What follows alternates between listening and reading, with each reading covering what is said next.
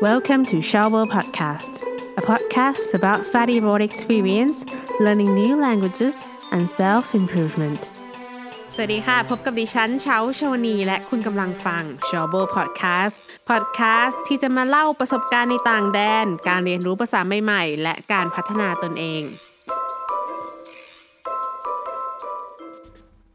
สวัสดีคุณผู้ฟังทุกท่านเลยนะคะยินดีต้อนรับสู่ Shower Podcast ค่ะ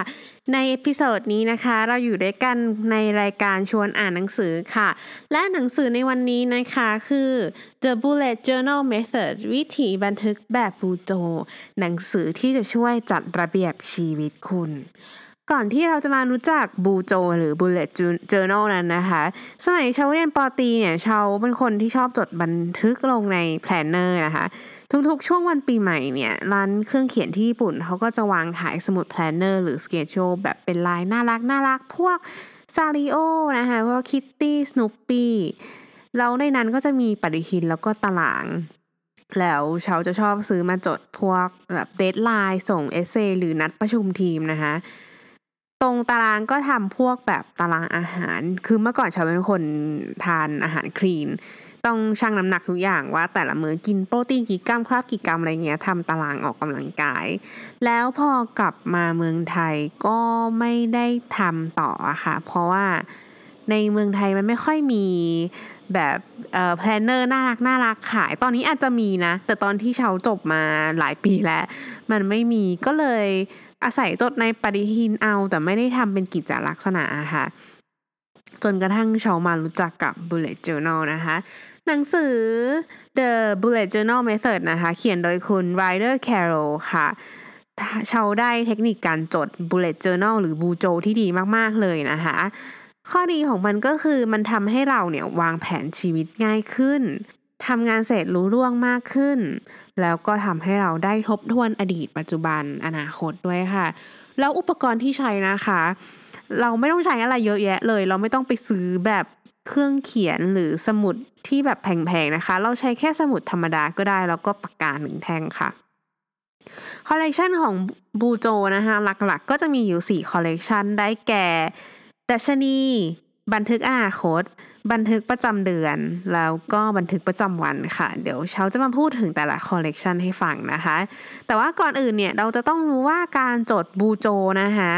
อย่างที่เขาบอกเป็น bullet journal เพราะฉะนั้นมันจะเป็น bullet point นะคะการจดบูโจเนี่ยก็คือการจดแบบกระชับนะคะสั้นๆ แล้วก็มีการใช้สัญลักษณ์มาช่วย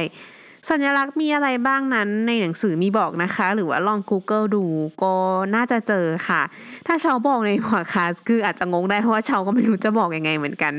คือมันจะมีแบบวงกลมสี่เหลี่ยมเครื่องหมาย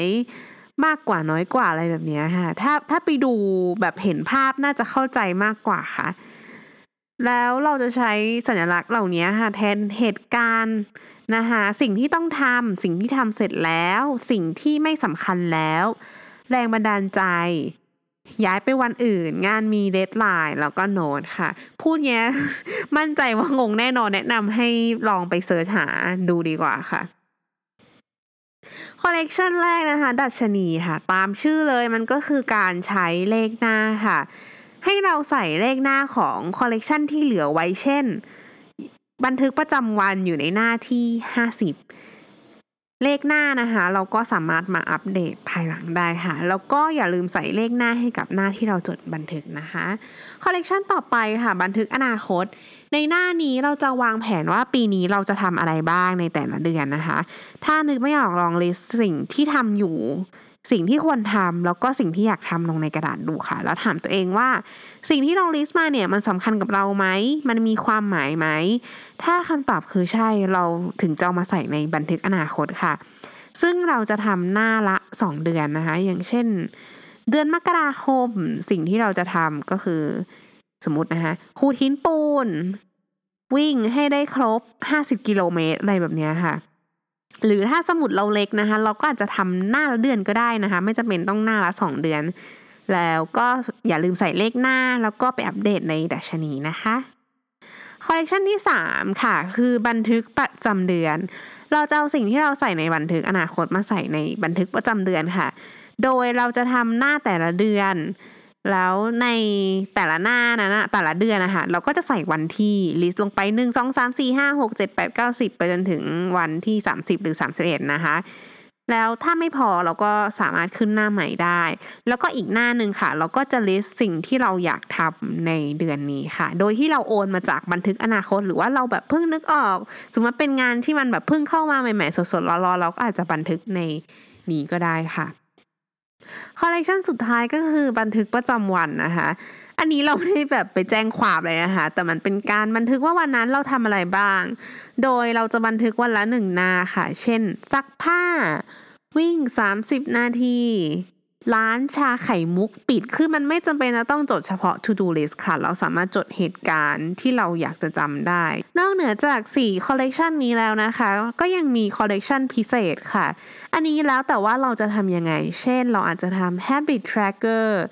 ทำ gratitude log นะคะ แนะนำว่าลองไปหาไอเดียใน Pinterest ดูค่ะมี